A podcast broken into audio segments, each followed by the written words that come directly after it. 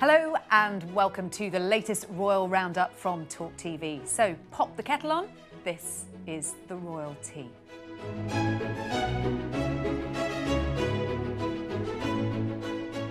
King Charles has been crowned after months of build-up. So it is time for our coronation checkout. I'm joined today by royal commentator and Talk TV regular Afia Hagen, The Sun's former royal editor Duncan Larcombe, and royal commentator Emily Andrews. Hello to you all. How are we feeling after? Someone was going to have to say it. There's only one word for it. Bunted out. Bunted out, absolutely. Emily, how was it for you? Fantastic, but I think we're all feeling a little weary now. Yeah. What about the day itself of the coronation and your impressions of it, Afia? Because there was so much build-up to this. It was an enormous day, a moment in history. How do you think it went? I mean, the build-up was really intense, actually, wasn't it? And I think on the day, I mean, the weather absolutely did not help. But, you know, like I said 50 million times on the day, it didn't dampen people's spirits. And I think for me personally, it was incredible to be at Westminster Abbey, at that live position, to, like, see the Diamond State coach and see the golden carriage with your very eyes right in front of you. It was an incredible spectacle. All the marching bands, the horses, the armed forces. I mean, earlier on in the morning, I saw shots of the armed forces walking through the streets of London. They came into Waterloo Station and to get to their, like, rendezvous point, they sort of wandered through the streets of London. I thought really it was so casual. British that they commuted in by train in full uniform. Brilliant. I mean, the only time the trains have ever run on time in London. And then to see them, like, all regimented. I mean, we do pomp and pageantry better than anyone else in the world. It was an incredible spectacle. Duncan, what was it like for you? What would you pick out as, if you were going to take one moment from that day, what stands out for you? I think for me, it was probably the moment when King Charles came out on the balcony, and I know that's obviously a big point, but it struck me as it happened that how many times in his life has he been out on that balcony and it's not been about him? That time, everyone gathered was there to see him, and it was his moment he'd waited since he was a four-year-old boy for. So that for a moment, didn't cry or anything, but for me, I thought that must have been such an emotional moment for a guy that, as I say, has rehearsed that in his head thousands and thousands of times. And actually, that's a good point, because we had the family balcony moment, and they went back in, and then we saw the King and Queen come back out just on their own, and you saw him.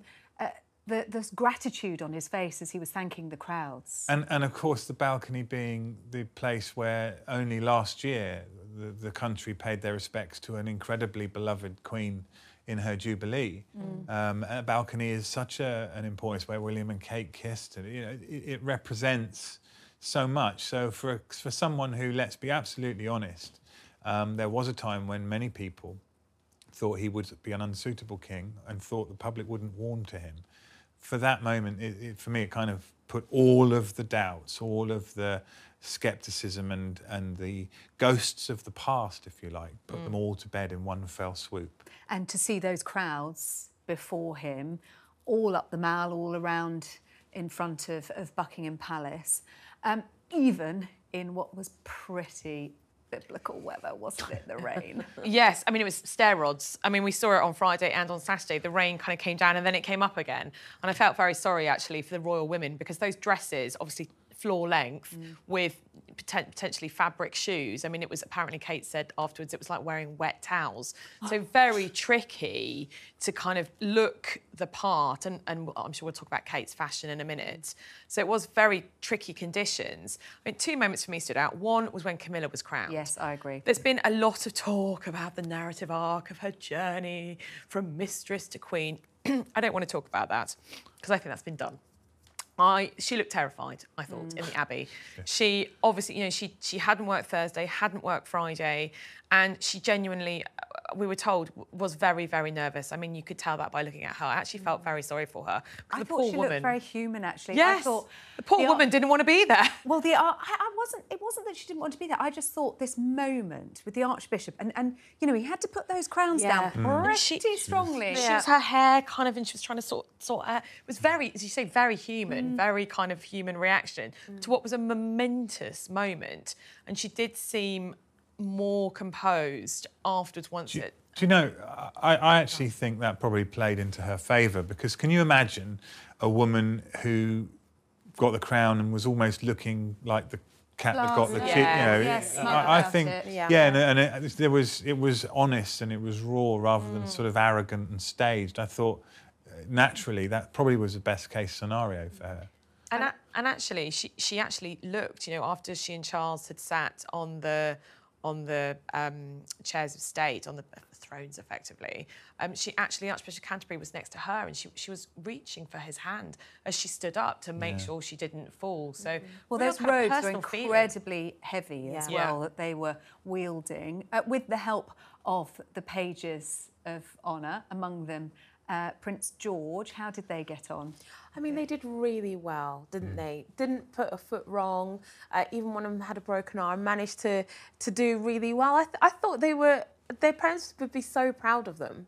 You know, and what a story to go into to tell your schoolmates, like, on Tuesday. What did you do over the bank holiday? I was in the coronation. The schoolmates will be like, I saw you, you were on the balcony. The world's most impressive ever show and tell, as we were saying before the show. A crown, here we are. One of the details I liked was that Prince George had managed to change the fashion for the pages, because he didn't want to be teased at school for wearing breeches and tights. Right. I mean, it makes sense. He managed to wear trousers, and all the pages did, and you can totally understand that. He seemed really busy on the day and very focused, and I think that's probably a good thing, because can you imagine what... He's 9 years old. He's old enough to know that one day that's going to be him. Yeah, yes. And I, you know, penny for his thoughts. Absolutely. And I actually, sorry, I wonder what he was thinking at that moment where Prince William, the Prince of Wales, was kneeling before his father, King Charles III. You know, when he pledged his allegiance, he had that moment. He kissed him on the cheek. I wonder if George was looking at that thinking, my gosh, that's going to be me. Exactly. And William at that moment, as he knelt and kissed his father, knowing that that's going to be that him. Next coronation will be his.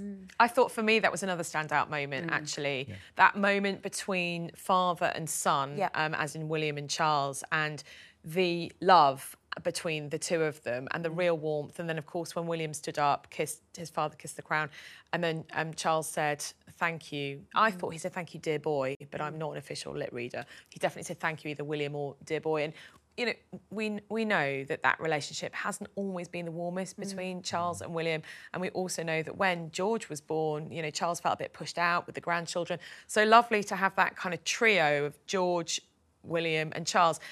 Personally very warm and cordial, but also very important from a symbolic point of view in terms of this is the future of the monarchy.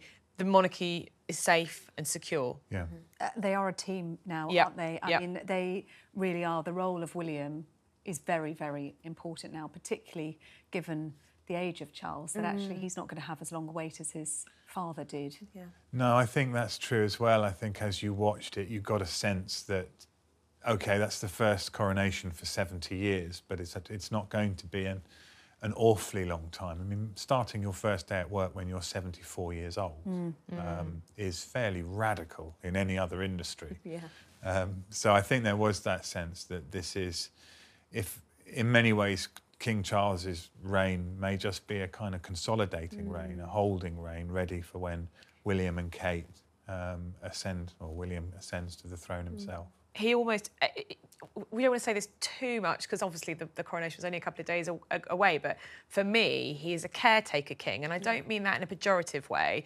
I mean it in a positive way, because, you know, when we think about those images at the Abbey with his son and his grandson, and I think we are going to see, obviously, a coronation. It's not, we're not going to wait another 70 years. Yeah. And I thought that was also partly probably why we saw so much of the first family of the Waleses over the coronation weekend. You know, we saw that impromptu walkabout by William and Kate on the the Friday, obviously big roles on the Saturday. And then on the Sunday, the big lunch with William and Kate. They came out, we weren't expecting that, but it's good that they were, because obviously we didn't see the King and Queen on the day. And then on the Monday, Louis' first we're going to talk about that. Public role. So the sort of the image, the use of the first family of the Waleses, they are now going to have to be front and centre, because as you say, Duncan, quite rightly, we do have a king who's 74, 75 in November, and a 75-year-old queen. And I thought that, looking at the images of Kate, of the Princess of Wales, she could not have looked more regal. No, if she tried, she did. And you know, that was a future queen. I mean, her outfit was phenomenal, as regal as you can get. Incredible.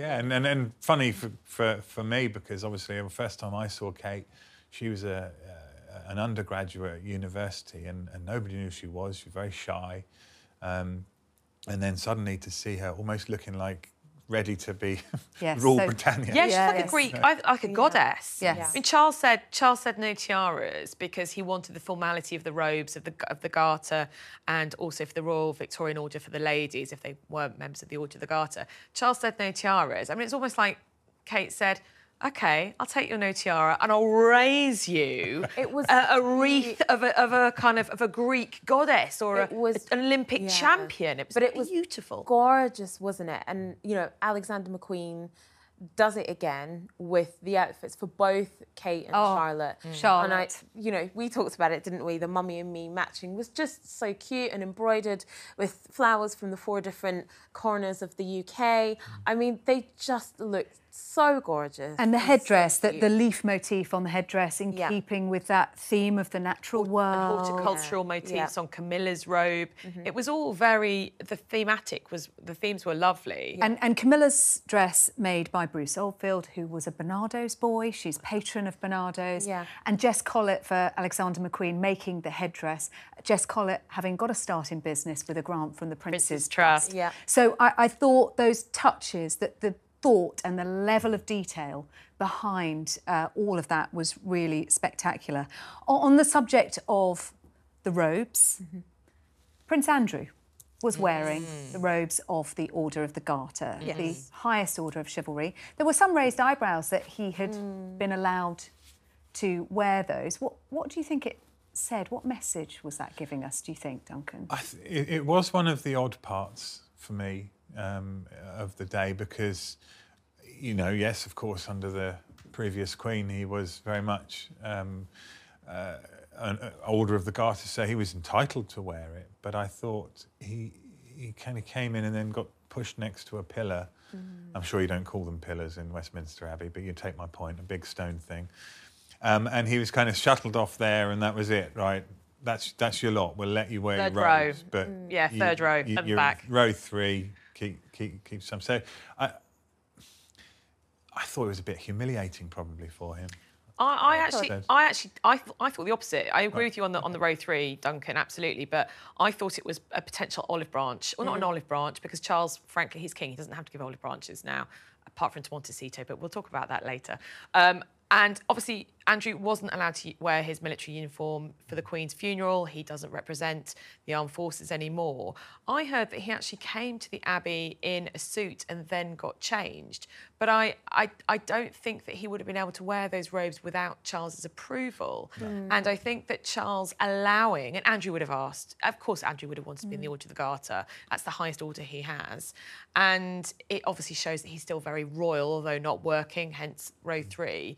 And I thought that was a very magnanimous touch, actually, by Charles, because he's shown that he can be ruthless when he wants to be. We still don't know what's going to happen with Royal Lodge in Windsor, where Andrew lives, but apparently he has been asked to vacate because of the repairs that are needed. But here was a way of Charles saying, on my big day, you, my brother, can still shine. And I thought that was very nice. Well, we've talked about Prince Andrew and his third row seat. Also in the third row was Prince Harry. Now, I thought that was a very poignant image as Harry walked into Westminster Abbey, Afia, on his own. No Meghan with him, of course.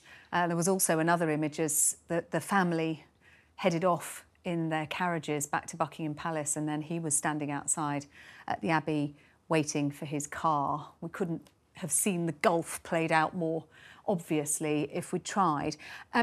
But he looked pretty relaxed, actually. Yeah, he talking did. To those in the congregation, chatting to the Archbishop of Canterbury. Yeah. A chat with Princess Anne. Yeah. He looked fine. I mean, he did look relaxed. I mean, yeah, he was walking single file into the Abbey, but it can't have been easy. No, definitely can't have been easy. But he was with his cousins, Beatrice and Eugenie, and their husbands, Mike Tyndall and Zara Phillips as well, and that's who I thought he would be with, and I'm glad that he was with them.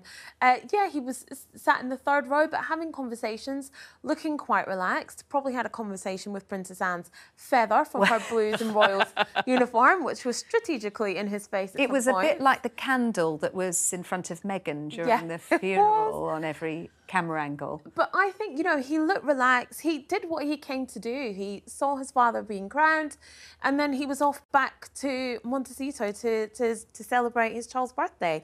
And I think, yeah, I mean, honestly, there was something like, I read there was something like 68 stories written about him on, you know, over the course of the weekend, but there really wasn't much to say. He came, he saw, he went home, and it was fine. And if you take Harry at his word, let's be honest, that's a reminder for Harry of the institution that he is so pleased to be away from and living in Montecito. I mean, I mean, this is what he's saying. So why wouldn't he therefore turn up, think I'm here to pay my respects to my father and my family? And he still believes in the institution of monarchy, and that was what this was all about. But the costumes and the ceremony and all of those things, presumably, as he's told us, he hates all of that. So maybe that's why he breezed through. He performed fine. He didn't look out of place. He didn't look like he wanted the earth to swallow him up. No. And perhaps that's why. Yeah, he was just relaxed, fine. He wasn't on the balcony. He wasn't involved in any of the events afterwards, which we knew was going to be the case. And he was back to say goodnight to his children in California later on that night. I think it was a 28-hour visit. Emily. Yes, I mean, it was Harry in a hurry. But interestingly, he did stop off at Buckingham Palace on the way to the airport. Did he? I'm not sure about this. The timings for me. It wouldn't work because he left Westminster Abbey, I think it was 10 past 1 or 1:15, and he was at Heathrow Airport at 2:05. So how did he make half an hour stop off at Buckingham Palace? Charles gave him, because obviously we know that security's been a massive issue for Harry, and we've still got ongoing court case in the UK courts against the UK government, obviously not giving him police security. So Charles allocated him diplomatic royal police protection for the visit. And so with blues and twos, he could have done with a police escort, he could have got to the Windsor suite at Heathrow Airport. It has been reported, obviously, that he stopped at Buckingham Palace. I mean, if it's untrue, then we should be told. And if it's true, I wonder why, because as you say, guys, he was still in his morning suit, which Dior told us that they had made. It was a bit crumpled, I thought, at the back. Well, he has been sitting. No, this is when he arrived at the Abbey. He just pulled it out of his overnight bag. He doesn't have a valet now to steam it. But look, I always thought it was. I had hoped Meghan would come. She didn't. I thought it was an elegant solution that he came. I was really glad that he came because, after all, as we said, you know, I think it was really important for his personal relationship with his father to be there for his father. And we know that behind the scenes, Charles is very keen to reconcile with his son. So it was very good that obviously he accepted the invitation. It meant the two men did talk before the coronation ceremony. There hasn't been some big roundtable discussion that Harry told us he wanted, which was his effectively sort of demand before he would say that he would come to the coronation. But there's fragile peace, and that can only be a good thing. Because apart from the personal, it's really important symbolically, actually, to the monarchy that the king's second son's there. I think also this was a good icebreaker. You know, this is a good prelude to what could come, to discussions that could come, to like a roundtable conference or whatever that could come. I think this was a good groundbreaker. It was a good first step, perhaps, on the road to reconciliation. I thought one thing that wasn't wasted on me was, as Harry's making his dash back to the airport, presumably he would have been looking up in the sky as the planes went past. And what was there?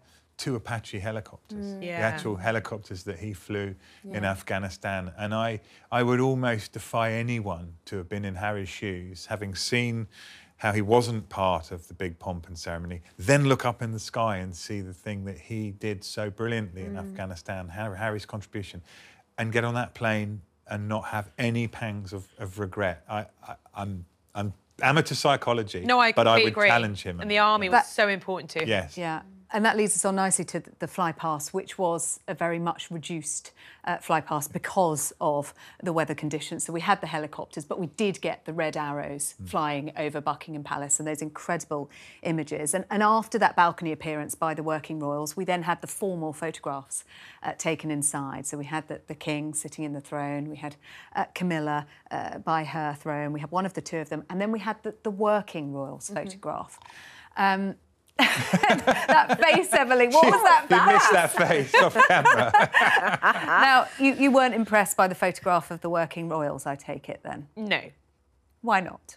Well, I just thought for a monarchy that needs to be very cognizant of iconography and symbolism and what they're trying to portray, there's only four people in that photograph, under 70. That photograph to me screamed old, fuddy-duddy, ancient, out of touch. Yeah. Yes, the robes look brilliant in the Abbey. Yes, actually, I thought that formal touch was brilliant in the Abbey, but in that photograph, it could have come from something from 200 years ago. Where were the children? Yeah. Where were the pages? Where was George, the future? Where was Charlotte? Where was Louis? I mean, in an ideal world, I would have loved to see Archie and Lilibet there in there as well, and also Meghan. But okay, we talked about that. No, but it just struck me as this picture could have been from 300 years ago. I thought it was a big mistake to release that picture because I'm sure that other pictures would have been taken with the pages with the children. If you're releasing that picture along with the one of Charles, again, I didn't really like it too dark, loved the one of Camilla on her own. Hugo Bernand is a brilliant society photographer. He's been used by the royals many, many times. But for that decision to be taken to release that picture of just those, I mean, and again, Princess Alexandra loved her. But, you know, Sophie and Edward were basically holding her up. Bless her. I'm inclined to agree with you completely, and I think what it demonstrates, apart from, I mean, like, take William and Kate out of that picture, and the average age was 100. Let's not even go there. But it shows just potentially going forward how much pressure is actually on William and Kate. Absolutely. You know, they have got a huge job. I mean, if I'm going to take the opposing view, what that photograph showed was quiet loyalty to the royal family. So when you look at the Duke and Duchess of Gloucester, when you look at the Duke of Kent and Princess Alexandra, behind the scenes, very quietly, they have been supporting the monarchy for decades. And this was a recognition of that. But I do agree with you that it portrayed an ageing monarchy and we didn't see the future, apart from in the Prince and Princess of Wales. And this is a big problem that the monarchy has, that it needs to modernise, and not just modernise in, you know, having younger people in the photographs. Who is advising them? A younger person or younger advisors would have said to them, look, this photograph, like Emily so rightly said, this photograph looks like it's from 1628. We need to release a picture that has the future of the monarchy in it. Younger advisors would have been able to tell them that. So the modernising of the monarchy is looking at the future, looking at the future children, but also having better advice. Because better advice will tell you this photograph is not going to play out well with the public. A beautiful picture, absolutely. But like Emily, you said again, there will be pictures that will have been taken with younger royals, with the children. Why not release one of them? Show us what the future of the monarchy looks like. Louis hiding under the robes. Exactly, and it's such a shame because actually, in the Abbey ceremony, and we've talked before about the changes that have been made, Charles has modernised. He had changed it. You know, as he came in, he greeted a young chorister and said, I'm here to serve. It's not consistent. So he is, it's not that he is a fuddy-duddy monarch out of touch. He does believe in modernising the monarchy, slimming it down, changes here, modernising there, slowly, slowly. And that picture, I thought, did him a disservice because, as you say, there's not the consistency of message there. Let's lighten the mood somewhat and let's talk about Sunday and the coronation concert. I was there. It was great, superb, and What an experience to be walking through the grounds of Windsor Castle, the King's back garden. What did you think of it? What were the highlights? I mean, I was covering it, so I was just on the other side of the castle wall in a live position with the castle behind me, and we could hear it, and it was incredible. But let's just take a moment for Take That. Can we just, if anyone wasn't watching on one of our previous episodes, Afia, what was your official role of the Take That fan club? I was the president of the Take That fan club in Scotland. And so, you know, she has a vested interest. Super fan. So much. And I'm not going to lie to you, I had genuine tears in my eyes when they were singing Never Forget. Maybe because I was thinking of my 10-year-old self, I don't know. But I just thought they were brilliant. Lionel Richie, incredible. Got a bit panned, I mean... I don't know why, because sitting there watching it, he got everybody up dancing, including the whole of the royal box. He was that image of the King and Baroness Scotland having a boogie away. Can I just say, Kermit and Miss Piggy now need to be every single royal engagement because they absolutely made it. I thought they were really funny. Oh, no, I didn't like it. Oh, I love them. And Kermit dancing with the royal box was really funny. But I thought it was, like, royal concerts are always a complete mishmash of everything and anything in music. I mean, where else are you going to find, you know, Lionel Richie on the same bill as Pete Tong, on the same bill as a coronation choir, on the same bill as that amazing young pianist. Lucy, that's it. You know, where are you going to... And Tiwa Savage, brilliant Nigerian Afrobeat singer. Where are you going to find all these people on the same bill? You wouldn't. So it was just... It was a great mashup of great music, and it was really fun. A great way to end the weekend, actually. And George and Charlotte got a late... night out for the concerts. Louis, it was way past his bedtime. He was tucked up because he had a big day the next day, didn't he? His first official royal engagement as part of the big help out. And we saw him, Duncan, driving a digger. Well, absolutely. What better role? What could possibly go wrong with Louis driving a digger? Wow. And trying his hand at archery. And toasting marshmallows. Yes. Yeah. A nice sharp stick in his hand. Yeah. And an open fire. Yeah. Yeah. Every mother. Lots of insurance. Yeah. And I mean, seeing Louis is becoming a treat, I think, for a lot of royal watchers because there's no...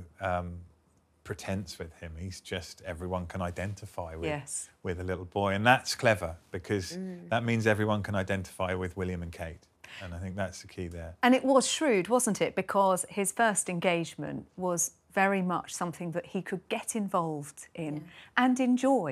It was fun. Yeah, and it's been really interesting seeing how Kate and William have decided to utilise or not their children, because it is really hard, obviously, when you have young children, as we're all parents, we know, and putting them in front of the world's cameras is a really, really big decision. The palaces have always said every time that the children are expected to attend, it's never publicised beforehand, it's always, you know, if they're OK on the day, and normally they are. I thought it's interesting, actually, on the court circular, Louis was listed as going to the coronation concert on the Sunday evening, and so obviously that was the intention that he should go, but it was too late for him. So on the day, Kate and William obviously decided no, because he was going to go to the Scouts hut on the Monday. It was a perfect engagement. It was renovating a Scouts hut and you know, their sort of equipment and stuff, and it was absolutely brilliant because it was just like a lovely day out for him.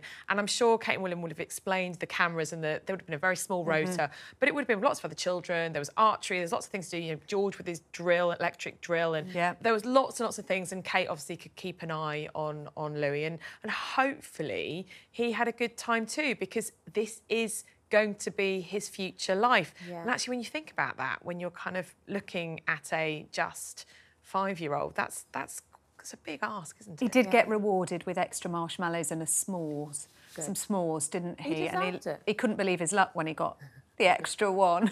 And about William and Kate, we're thinking, oh, William said, oh, you've made his day, and William's probably thinking... Sugar high. Sugar high, 20 minutes, 20 minutes, we've got a sugar high, take him out. And we learnt a nickname, his nickname at home, Louis Bug, isn't he? Yeah. That's really cute. But, I mean, we all have, like, 15 nicknames for our kids, isn't it? But, you know, it humanises them. It humanises the whole family, humanises him, and gives us a little snapshot into their family life. So I think that's cute. People love to know these details, don't they? Yeah, I think that's true. And I think when you contrast the events on Monday with the official portrait we've just been talking about.